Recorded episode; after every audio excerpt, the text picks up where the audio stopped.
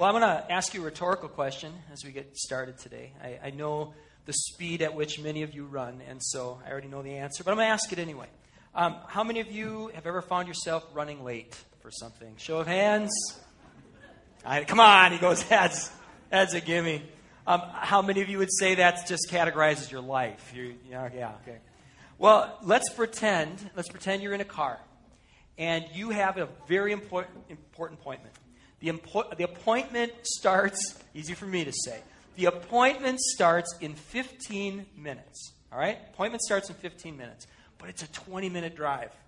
All right? And you haven't left yet. So you're in your car. I'm running five minutes late. All right? You're, you're, you're trying to make up time where you can. And you come to that light.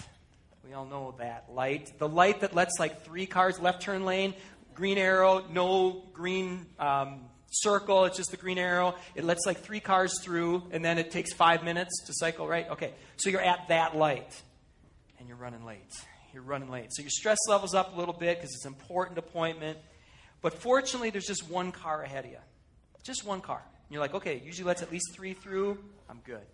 Well, green arrow comes, car ahead of you doesn't move. You give it a second. You're running late, so you give it the one tap. Honk. You know the little short one, right? Nothing. You do the double tap. Honk, honk. Nothing. And you're, so in your mind, you're like, what's the deal? I did the polite double tap and the guy's not moving, right? Something, what is he checking his email? You got, your mind goes all kind of places. Well, by the time you're ready to hit the long extended beep, arrow's red. And you're going to be sitting there for another five minutes. So you're like, I, I got to get going here. So you get out of your car, you go up, you're going to tap on the glass. And I, and I want to give you the extreme example. You look into the car thinking, what is this person sleeping or something? They're having a heart attack. Perspective changes, right? You go from in your head, you're mad, you're angry, you're thinking of all the things they're doing wrong. All of a sudden, everything changes, right? Well, today we're continuing a series that we started last week about judging others. And in our society, we are so quick to rush to judgment. Last week, we called it a culture of commentary. We form opinions so fast, and we don't just form them, we let them be known. We let the world know what we're thinking. We tweet it, or we, we post it, or we blog it, or we comment on it, or we give a disapproving look, or we give a gesture. I took my Valentine out for lunch uh, on uh, Friday, and we're coming back, and uh, somebody in a van was giving the "You're number one" sign to somebody else uh, with their hand out the window uh, to because they had some opinion that they had formed, and they wanted their opinion to be known that that person was number one in their mind, and so uh, at least that's how I read it, right? Um, if you're going to pass judgment on somebody, if you feel that something has happened that's so significant that you need to comment on it, how do you do that well? That's what this series is about. How do we do that well? If you're to a place where you've got something that you want to speak into somebody's life, a comment you want to make, a judgment that you think needs to be expressed, how do you do that well? Specific to Christians, what does a sound, measured, God honoring judgment look like? And last week, when we fired off the series, we talked about you can't, you can't have a measured response unless you have a standard. And so, as Christians, we, we look to the Bible to help us say, is this a, ought or is this just an opinion? You know, is this a I think or is this a you should? So that's where we were we were looking at last week. Well, today we're going to turn a corner. In fact, we're going to stay on this corner that we've now turned for the rest of the series, and that is, okay, once you've reached a conclusion that this is more of a something that needs to be said, okay, now what? How do we do that part well? If we determine this is something that's either an ought that I need to speak up, or it's in the category of I think, I feel, but I still need to express it, how do we do that? How do we do that well? And there shouldn't be any surprises when you see that this is the one we're going to focus on today, that this is the one we're starting with. If you have, if you have your notes, if you're a note taker, I'd encourage you to write this down. Here's, here's what we're looking at today the principle that comes from the scriptures. If you're going to speak into someone's life, what you want to do is you want to start with yourself. Right? No surprises. Start with yourself. And the reason why this shouldn't come as a surprise for those of you who are believers, those who've been reading your Bible, this is a principle. It's not hard to find. In the scriptures. Let me just give you a couple examples. Here's one from the book of Luke. This is from Luke chapter 6, 37 through 39. It says, Do not judge, and you won't be judged. Don't condemn, you won't be condemned. Forgive, and you will be forgiven. Here's one from the book of Romans. You therefore have no excuse. You who pass judgment on someone else, for whatever point you judge another, you're condemning yourself because you who pass judgment do the same things. That's Romans 2 1. This is from the book of James, James chapter 2, verse 13. Judgment without mercy will be shown to anyone who's not been merciful. Mercy triumphs over judgment. And this next one's interesting, not only becomes because it comes in the book that we're going to focus on today, but because it comes from the mouth of Jesus. He says this um, as he was teaching his disciples. He said, Teach us to pray. Master, would you teach us to pray? This is included in the prayer that he taught them. Forgive us our debts, as we have also forgiven our debtors. And when he finished teaching them that prayer, he even threw a little commentary after that prayer. This comes almost immediately after that. For if you forgive other people when they sin against you, your heavenly Father will also forgive you. But if you do not forgive others their sins, your heavenly Father will not forgive your sins. That's from Matthew chapter 6, verses 14 and 15.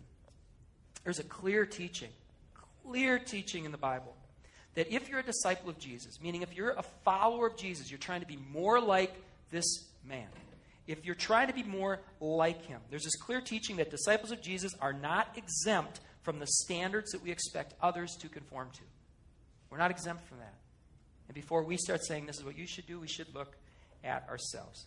Now, I, wanted, I said I want to focus on, on one passage today, and that comes from the book of Matthew, chapter 7. This is the one we're going to look at, and we're going to spend almost our entire time here in this passage and then commenting on it. So if you have your Bibles, it's worth opening up to.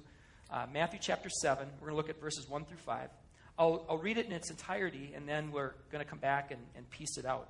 Um, I also want to let you know, too, as we're turning to our Bibles, if, if you don't have a Bible at home, we'd love to give you one free today. Every week we keep a stack of them there at that table and then on the other one, and they're there for you. It's there as a gift. You don't have to let us know or sign anything.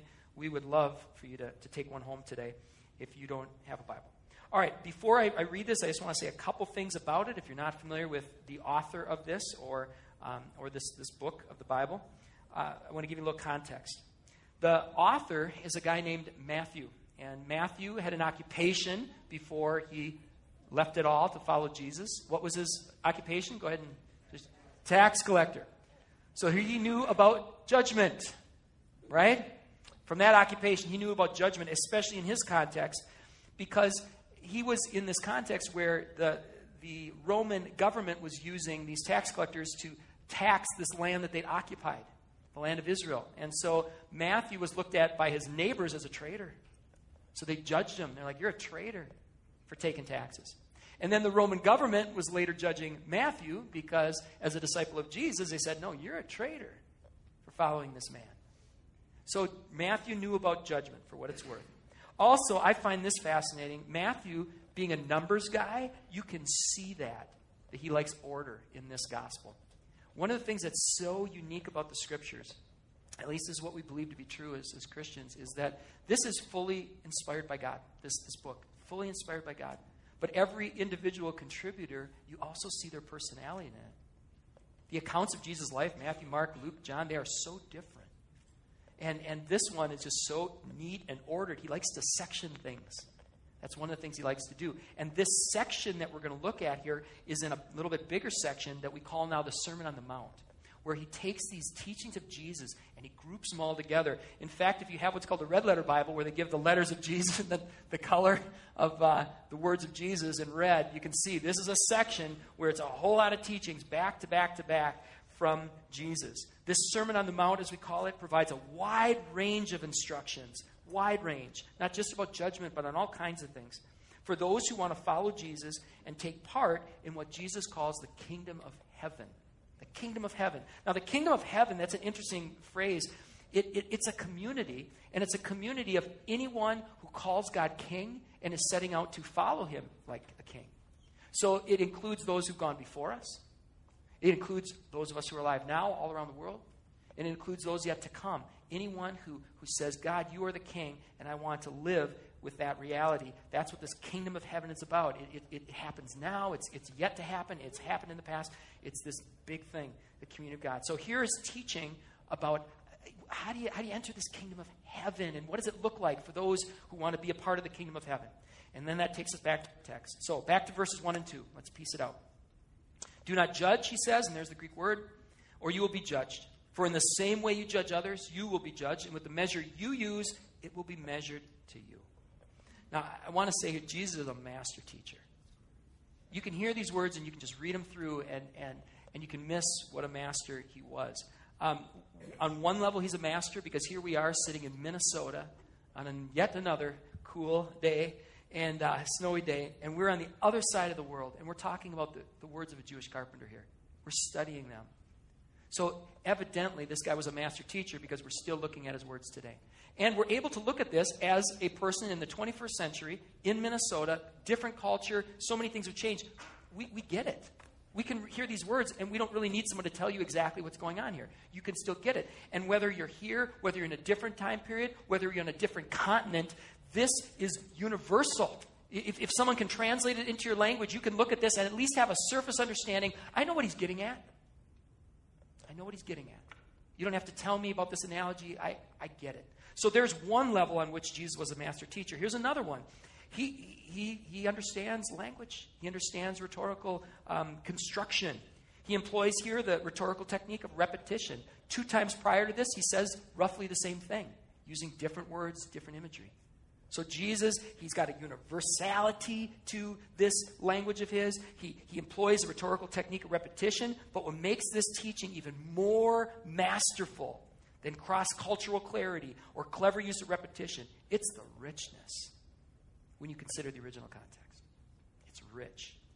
For instance, I, I put the, the Greek transliteration of the word he uses. He uses the word for judge that is, it's all encompassing. The, the, well, at least this is the word that Matthew records. The, the Greek word that Matthew records there um, is a Greek word that is loaded with meaning. Depending on the context, it can mean, when you're talking about judging, just simple discernment or evaluation. It's a word that can mean judicial litigation. It can mean a pronouncement of guilt. It can mean the bestowal of an award, like in the Olympics. It can even mean the absolute determination of a person's fate. It can mean eternal judgment. So, here, with just one word, this teaching can apply to judgment from A to Z. So I think that's interesting. And even more than that, when, when you're a, a teacher, one of the things you want to try to do is you want to try to start with something that people can just agree to. You know, something that everyone would raise their hand to, for instance. And, and Jesus, what he does here, he starts with something that the first century Jew, Jewish audience, they would all agree to this. Oh, you're using the imagery of a measuring scale. Totally get it. That applies to God. I get it. God likes us to measure things fairly. In, in the Hebrew scriptures, the, the documents that the first century Jewish audience would say, these are from God. This is holy. They're scriptures. They're first century scriptures. In those scriptures, the God of Israel expresses his disgust for dishonest scales. In the Hebrew scriptures, the God of Israel gives us the principle of an eye for an eye, a tooth for a tooth. God wants things to be fair. In the Hebrew scriptures, at least among us, in the Hebrew scriptures, false witnesses sometimes are told that the penalty that they sought for the accused is the penalty that will be applied to them if they're making a false accusation. And in the Hebrew scriptures, we are told of a coming day when God will judge. He'll judge the righteous and the unrighteous. And so, all this to say, Jesus takes this first century Jewish audience and he takes what they already know. They're all going, yep, God is into fair, God is into measurement. It makes sense that if we're going to be measuring against somebody else, we should apply that to ourselves. He, he, he says, all right, everyone, do you get this? And they're like, we got it, we're, we're with you. All right, then he builds on it. Then he builds on it. So here's him building on it, starting with verse 3. Okay, why then, he says, if you agree with all this, if you agree that we should use equal measurements, if you agree that we should be fair, if you agree that God likes it when we do, do that, okay, then why? Why would you look at a speck in someone else's eye? I'll just read it here Matthew 7, 3 through 4. Why do you then look at the speck of sawdust in your brother's eye and you pay no attention to the plank in your own eye? How can you say to your brother, hey, let me take that little speck out of your eye when all the time there's a so again, what Jesus does, he takes something they all agree with, and then he gives them something else that builds on that, that they can also all agree with. Yeah, that wouldn't be fair. But the thing I want to draw your attention to in this little passage here is that word brother. That's a loaded term, too, because it, it, it, implies relationship, but also you'll see in the continuing mes- uh, message that Jesus brings, he begins to say, if you're a part of the kingdom of heaven, you're part of our, God's family. You're part of the family. Fact, there's a point at which he says later, and Matthew records this, he, he says, Who, Who's my mother? Who's my brother? Who's my sister? The one who lives in obedience to the Father. That's my mother. That's my brother. That's my sister. So there's this, this family aspect, he says. It, if, if you're part of the same family, why are you doing this? Now, the reason I go off on that tangent rather than other ones here is, is because of this. I want to show you a verse in advance that we're going to look at next week. This is from 1 Corinthians. And I'm going to pair these up together. I'm going to summarize um, the, the teaching that we're looking at here from Matthew 7, 1 through 4. So I put a summary up there. And then at the top, I have a different passage that we're going to look at next week 1 Corinthians 5.11. And this is an interesting passage. It says, hey, what do I have to do with judging outsiders? Is it not those inside the church whom you're to judge? So here we have a, a teaching from Paul that says, hey, be careful, careful, careful, careful, careful if you're judging someone outside the church. You know, why are you using our standards for them? You know, let's, let's focus on judging those in the church. Now, the reason I pair those up is because I believe Scripture helps us understand Scripture. And so if you only read Matthew 7, don't judge, or you're going to be judged.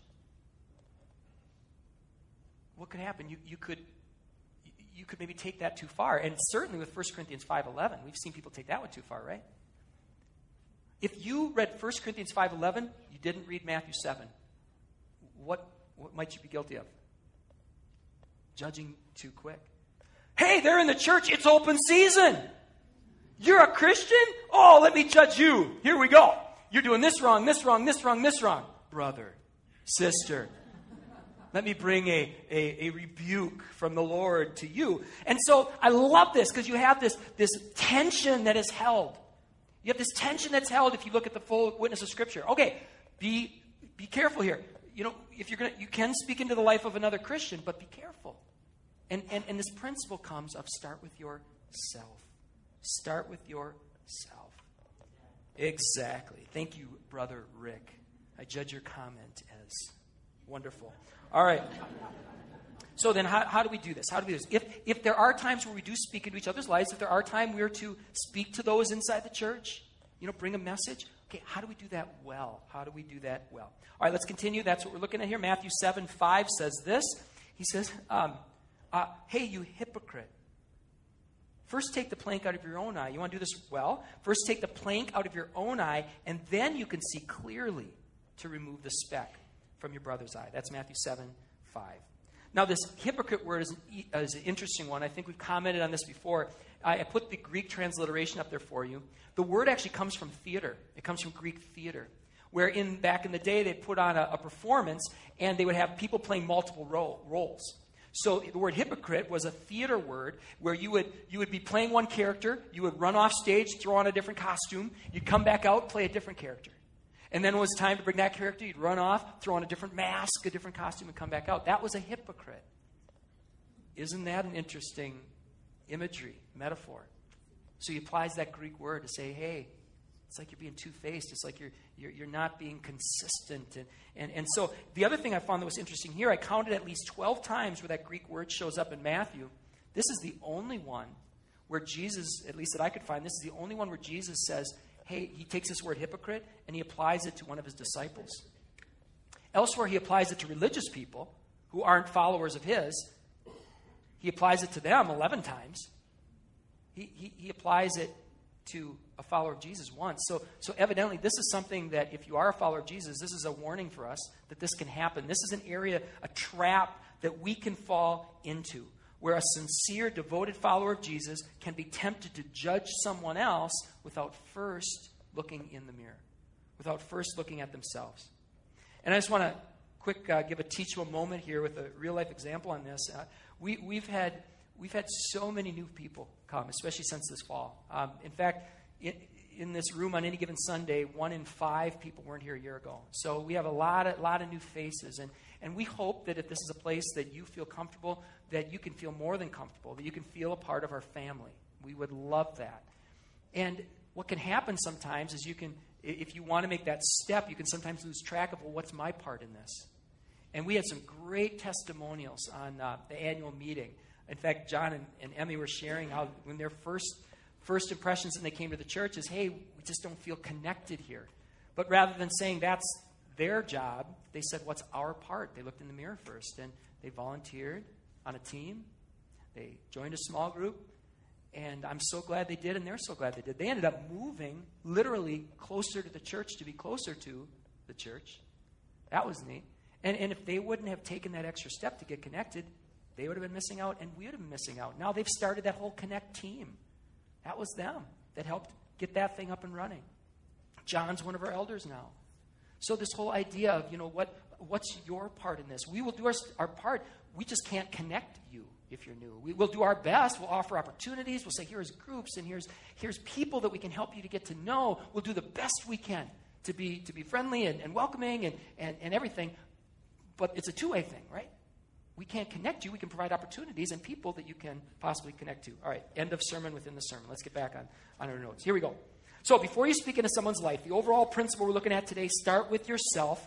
Start with yourself, and then let's break that down a little bit. One of the things as you start with yourself that we want to encourage you to do, and the scriptures encourage us to do, seek His righteousness, God's standards. As, as we're looking at ourselves, say, okay, God, how do you see me? Not just how do I see myself, what are all my excuses for judging, but how do you see me? Before you start speaking in the lives of others, ask God, before I say anything, is there anything, God, that I should be working on first? What would you have me to do? Am I being a hypocrite? Am, am, I, am I judging these people for things that I'm doing myself? And that's real common. It's called projection, I believe. I'm not a counselor, I'm not a, a therapist, but I believe it's projection where, where you, because sometimes you see this, right? Sometimes people that are judging the hardest in a certain area, it's the thing they're struggling with. That happens sometimes. And so we want to make sure am I guilty of this? Am I judging you really harshly on something that I'm not even really attending to myself? Another thought, you know, question you can ask God and reflect on. Do I have some things that I should work on myself before I say anything to them? Is there something in my life that's so glaring that, that when I say, hey, I've got something to share with you, is the first thing going to be coming from them defensiveness? Because, I'm well, what do you mean? Who are you to say anything?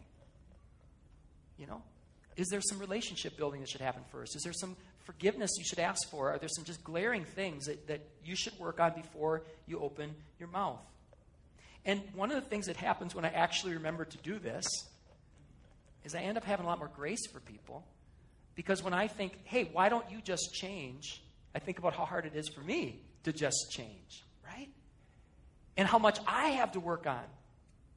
It, it, just that little exercise because you know, you know, might be thinking, hey, you, why is gossip such a big thing? Why do you have to read magazines that's all gossip? You know what the scripture says about gossip? You know it's not helpful. You know a lot of this stuff may or may not be true. Why are you reading the gossip columns in, uh, online? Why are you spreading gossip? Why are you engaging in gossip?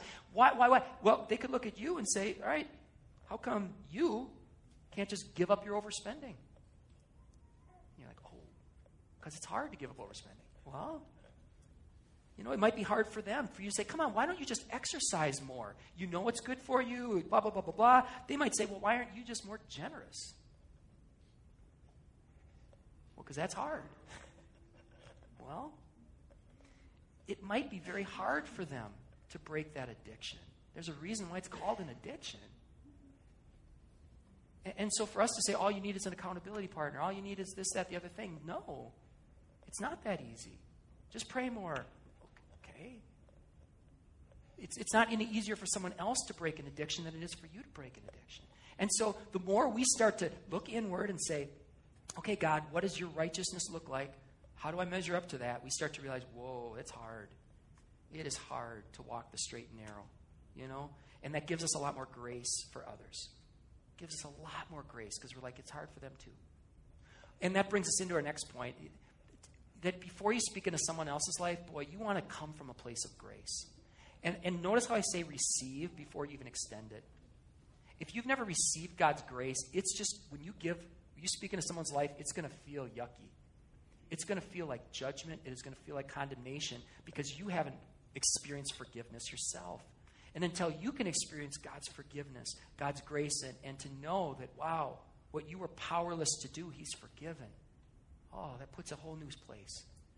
Whole new place to be able to say to someone else, boy, we have a God of grace.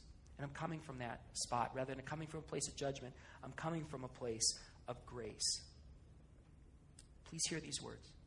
For those who judge from a place of holier than thou, from those who, who believe they are just more righteous than someone else, for those who judge from a place of holier than thou, when they grasp the message of the gospel, when they begin to understand there is no such thing as self righteousness, when they at a heart level begin to realize the grace and the sacrificial love that was demonstrated on the cross, any grace that they can extend fail. It just it pales in comparison. And on the other side, for, for I would say most people in this room, your issue isn't self righteousness, it's self condemnation. What right do I have to say to anybody anything? My life is such a mess. I fall so short. Well, here's a message for you. For those of us who feel feelings of self condemnation, and they tend to be bigger issues for us than feelings of self righteousness, when we begin to grasp the message of the gospel, when we begin to understand there is a God whose love for us is not conditional, when we at a heart level begin to realize what it means there, that there is no condemnation for those who are in Christ Jesus, oh, how can you not share that grace with others? How can you withhold that? When you experience grace, how can you withhold that from someone else? See why the good news is called the good news? We're not sharing bad news. God's going to get you. We share good news. Look what can happen in your life. Look at this invitation that God's extended. You can give God your old life, He can give you this new one. That's good news. Good news. And then that brings us to number four. Before you speak into someone's life, we've got the overall principle. Start with yourself. What does that look like? Start by saying, God, what are your standards? What then do you go from there? Receive and extend His grace. Wow, I'm going to receive this grace. It's amazing. I'm going to extend it to others. And then what you want to do, if you are going to actually open your mouth, you want to point people towards a repentance that leads to what? Life. If you're going to point someone to some kind of change, point it to a change that actually leads to life.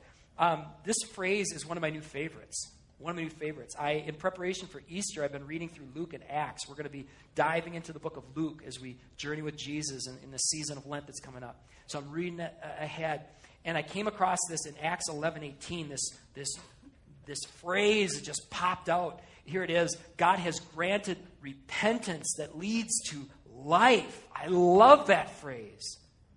Repentance is a word that means to turn away from sin and turn towards God. There are some people who call for repentance, but it's not pointing them towards God. It's pointing them towards a false understanding of God. And in Jesus' day, there were all kinds of people who were preaching repentance. There are all kinds of people saying, This is how you should live, not the way you're living. You should live like this. There are all kinds of people doing that. And in Matthew 23, Jesus lays into these people these religious leaders. He just lays into them. Because the repentance they were calling people to was not a repentance that led to life. It was a heavy burden. It wasn't, it wasn't Christianity. It, it, wasn't, it wasn't the faith that God was calling us to. It was this legalistic mess. In Matthew 23, as I said, Jesus lays into these religious people who, quote, tie up heavy burdens that are hard to bear and lay them on people's shoulders. In fact, Jesus says, You can't even carry these yourselves. What in the world are you trying to do throwing on someone else's shoulders? He lays into the people who, quote, shut the kingdom of heaven in people's faces. You're not good enough. Oh, you blew it. Just shutting the kingdom of heaven in people's faces. He lays into people who tithe down to their spice rack, but, quote, neglected the weightier measures, matters of the law, like justice and mercy and faithfulness. And you know what he called these people? He called them all vipers, all kinds of things. And what I'm thinking of, though, is uh, he called them whitewashed tombs. Think of that imagery. He said, You whitewashed tombs. You look good on the outside. Inside, you're dead. You're just dead and unclean. And that's not getting people to turn towards God to be like that. You're just turning them towards empty religion. In fact, Jesus says this to these people. He says, don't even bother making converts. You guys, you'll, you'll get in your boat, you'll travel to the edge of the world to try to make a convert. He says, don't do it because if you turn them into a convert to be like you, you convert them to your religion, you're going to make them as much a son of hell as you are, he says. And I was thinking about that. The name Satan means the accuser. The accuser. He was actually literal in that comment. You become a son of hell if you're just accusing people and accusing people. That you're, you're giving them a repentance that doesn't lead to life, it just leads to death. Here's how bad you are. Here's how bad you are. Here's how bad you are. What do I do with that? Now, here's the thing, though. I got to provide a little balance here. Because the enemy loves to do this too. He doesn't love just to accuse, he loves to get us going the right direction too far. And, and you can go the right direction too far.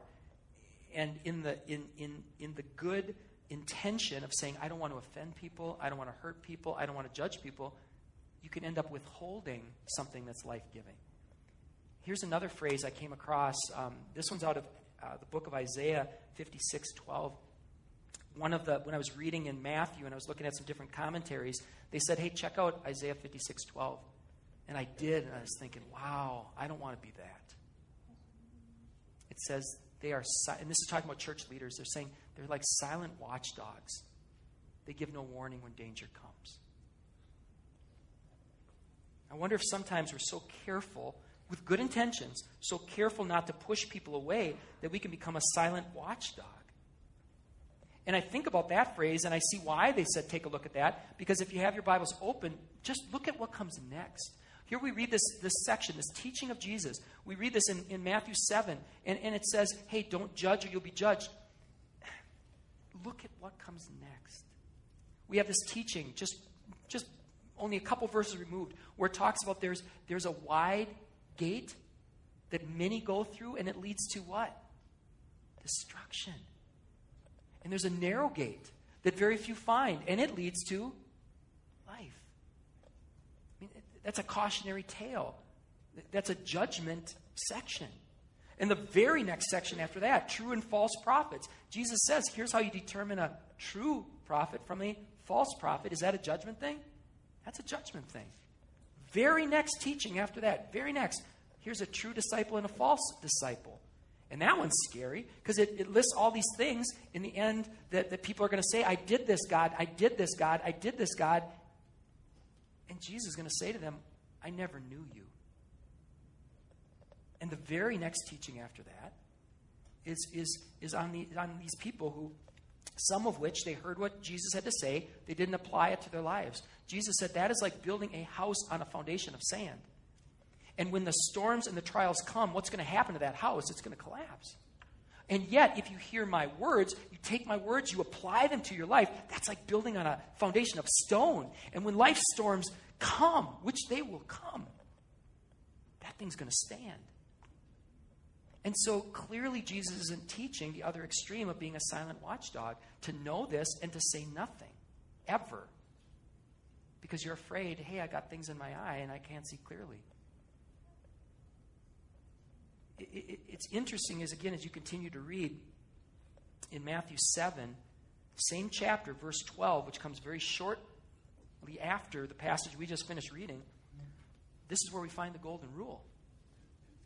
It says this So, in everything, do to others what you would have them do to you. For this sums up the law and the prophets. And aren't there times where you would want someone to tell you the truth? You know, I, I, me, no one wants to hear from a hypocrite. That, that's the given. No one wants to hear from, from a plank eye, someone that's got a case of plank eye, any more than someone wants to watch poor Bob Costas with pink eye. You know, we, we don't want either of those things. So that's the given, right? But can we move on past that? Of, okay, we, we will always have something in our, blurring our vision. We will never be perfect. But if you have a doctor who's not perfect and they have something that they can prescribe that is life giving, don't you still want that? Even if they're not perfect. Wait, they have some stuff they have to work on. Don't we all? If you got something life giving, I want that. Or let's say you've got a boss and your boss is sitting down with you at your evaluation and your boss has life. They said, This can save your job. If you do this, this can save your job. Are you going to say, I'm not going to receive that because you're not perfect? Or are you going to say, I want my job?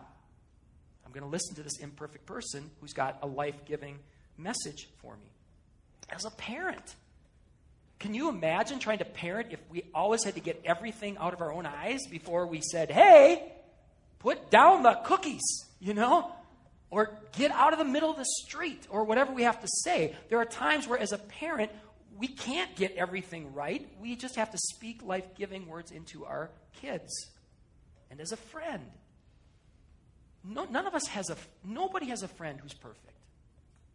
Unless you want to get real Christianese, what a friend we have in Jesus. He's perfect. Of course we have that. But, but meaning like a, a person, friend. None of them are perfect, perfect. But wouldn't you want that imperfect friend to speak if they had something life giving? You'd want them to speak that into your life. We would, we would want that. So, as a, as, a, as a Christian, for those of us in this room who are, are saying we want to be followers, disciples of Jesus, sometimes the right thing for us to do is to point people towards the repentance that leads to life, even if we don't ever act together first. Here's what, again, putting this all together Matthew 7, 12 to 14. Here's the golden rule. So, in everything do unto others as you'd have them do to you, for this sums up the law and the prophets. Look at the very next words Enter through the narrow gate. The gate is wide and broad, and is the road that leads to destruction. Many enter through it, but small is the gate, narrow the road that leads to life. Only few find it. So you put all that together. Okay, no one wants to hear from the hypocrite. No one wants to feel just judged. No one wants to, to have someone that doesn't have their best interests in mind, who's bringing a message of repentance that just leads to legalism or guilt. So we don't want to be that. That's not what we want others to do to us.